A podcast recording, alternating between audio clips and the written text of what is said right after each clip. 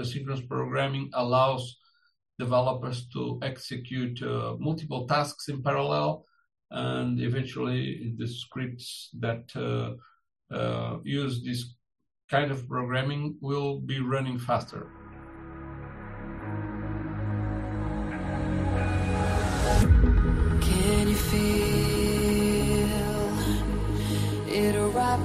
Hello, welcome to the Lately in PHP podcast. This is a new episode on which we will be talking about PHP fibers.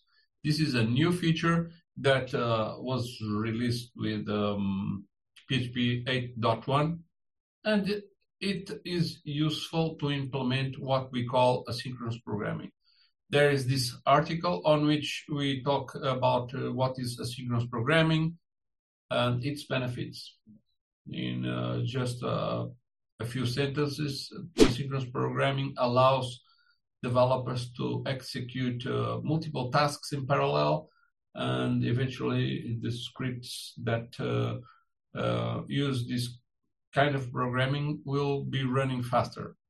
Uh, one typical example could be the case of a page that displays database query results, and uh, usually when you execute the query, it will uh, have to wait until the database uh, server is executing the query and does not re return the results.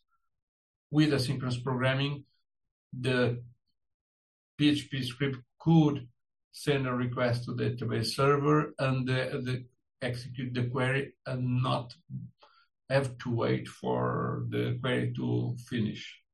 In this case, uh, the PHP script could do some other task, like for instance, processing the templates that uh, will be used to render the database query results on the page.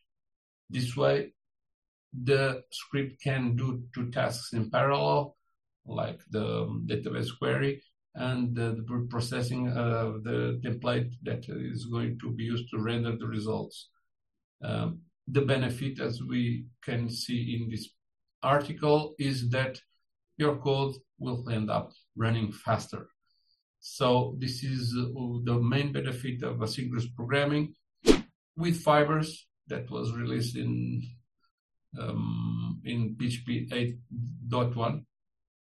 There is this extension called Fibers, and it has several functions. You can check this uh, documentation page, and there is a basic uh, example of how to implement a fiber.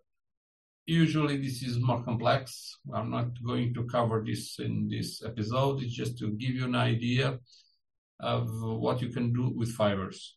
There is also a class called uh, Fiber uh, that allows you to uh, set up some code that will be used to run one or more fibers that uh, will manage the execution of multiple tasks in parallel. You can start a fiber, you can pause a fiber, resume, and um, even terminate. Okay. Um, in this article, I also talk about uh, how to take advantage of PHP uh, 8.1 fibers or specific PHP frameworks and extensions that use asynchronous programming.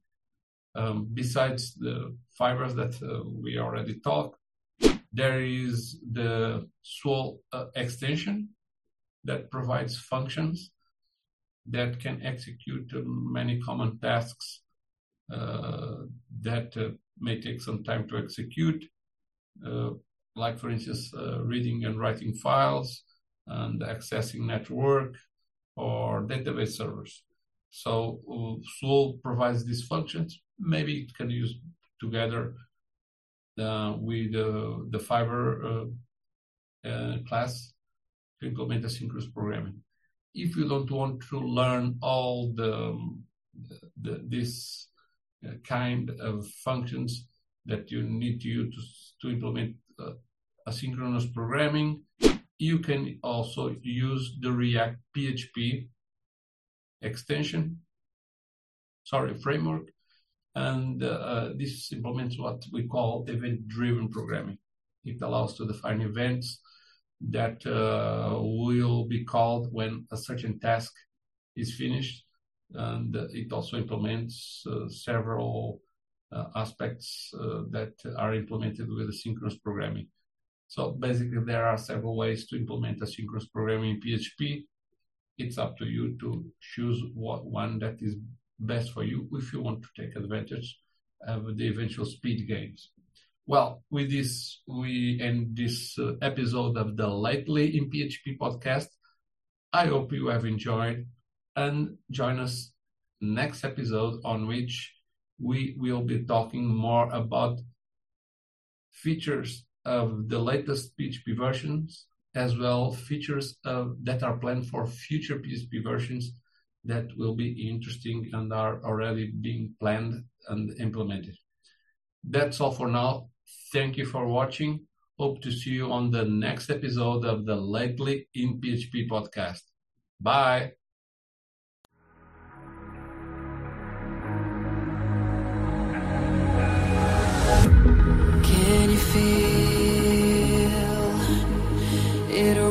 Around?